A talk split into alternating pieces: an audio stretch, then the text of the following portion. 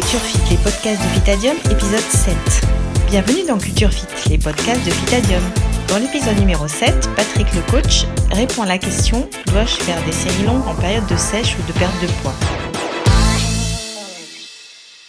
Faut-il faire des séries longues en période de sèche? C'est la question que beaucoup de pratiquants se posent et pas mal de confusion existe à ce sujet. Euh, par opposition au gain de muscle, à la prise de masse musculaire, pour laquelle on a plutôt des, routines qui tournent sur des exercices euh, lourds, sur des courtes séries, certains s'imaginent que pour perdre la graisse, c'est l'inverse, il faut faire des séries plus légères et de longues répétitions. Ce principe est absolument infondé. Et la seule chose qui peut arriver, si on pratique ce type d'exercice, c'est-à-dire prendre des charges moins lourdes et faire des séries plus longues. Mais tout ce qui risque d'arriver, c'est que le muscle va s'adapter à des charges moins lourdes et par conséquent va diminuer de volume. Euh, pour garder euh, sa masse musculaire, il faut continuer à travailler avec beaucoup d'intensité en utilisant des charges lourdes. Et ce n'est pas le fait de modifier la, charge en allongeant les séries qui va faire que le corps va utiliser les graisses plutôt que des sucres.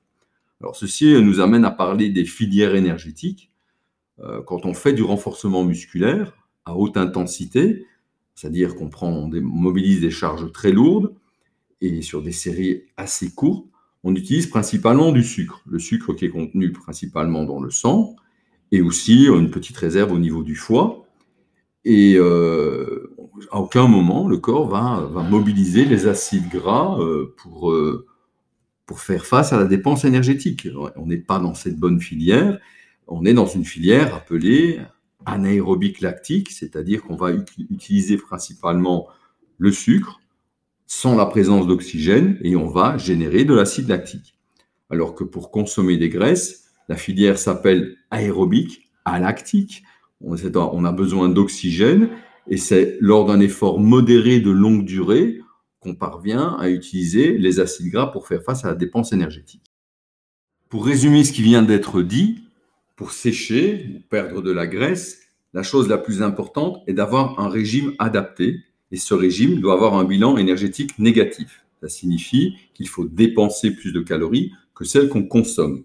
En général, on agit davantage sur les glucides. C'est ce macronutriment qu'on va diminuer pour que le corps soit contraint, lors d'un effort, d'aller puiser dans ses réserves, les réserves énergétiques que sont les graisses. Il faut maintenir une bonne intensité au niveau des entraînements. Il ne s'agit pas de faire des séries longues. On peut allonger de quelques répétitions ces séries parce qu'on a effectivement moins d'énergie, un peu moins de force. En revanche, on peut donner plus de rythme.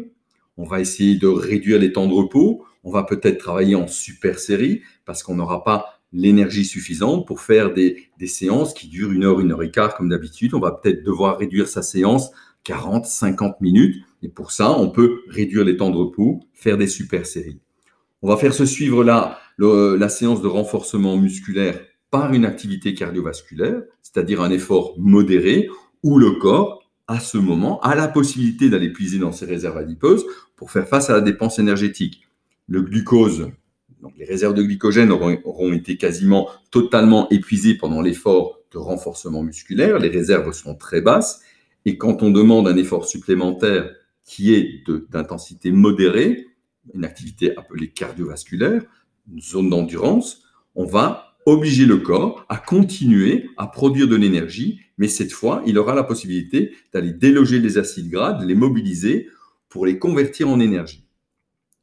Alors, une dernière chose qu'on peut préciser, c'est quand on, on, a pour objectif de sécher, de perdre la graisse, la bonne solution est de faire un petit peu d'activité cardiovasculaire à jeun effectivement, quand on est à jeun, euh, le corps a utilisé pendant la nuit, pendant cette période de repos, de récupération pendant le sommeil, il a utilisé euh, ses réserves de glycogène pour maintenir ses fonctions euh, vitales en, activité. battement du cœur, digestion, circulation sanguine, cerveau qui a besoin d'un petit peu de sucre. Donc quand on se lève le matin, après 7, 8 ou 9 heures de sommeil, les réserves de glycogène sont très basses. Si à ce moment-là, on se met à avoir une activité cardiovasculaire, et j'insiste sur cardiovasculaire, il ne s'agit pas de faire de renforcement musculaire, parce que là, on met une situation, on met le corps en danger, il s'agit de mettre le corps dans une situation idéale pour consommer les graisses et non pas se blesser. Donc, il faut faire une activité modérée, euh, qui respectent la zone d'endurance en, prenant uniquement un petit café noir, peut-être un brûleur de graisse, un peu de L-carnitine, et à jeun, quand on fait cette activité, le corps instantanément va puiser dans ses réserves adipeuses parce qu'il sera en déficit de glycogène, en déficit de sucre, et à ce moment-là, on va immédiatement puiser dans les acides gras et perdre rapidement de la graisse. Merci Patrick. Merci Christine. Merci de nous avoir écoutés. Dites-nous en commentaire ou par message si vous avez aimé ce podcast. Et profitez-en pour découvrir les autres épisodes des podcasts de Vitadium.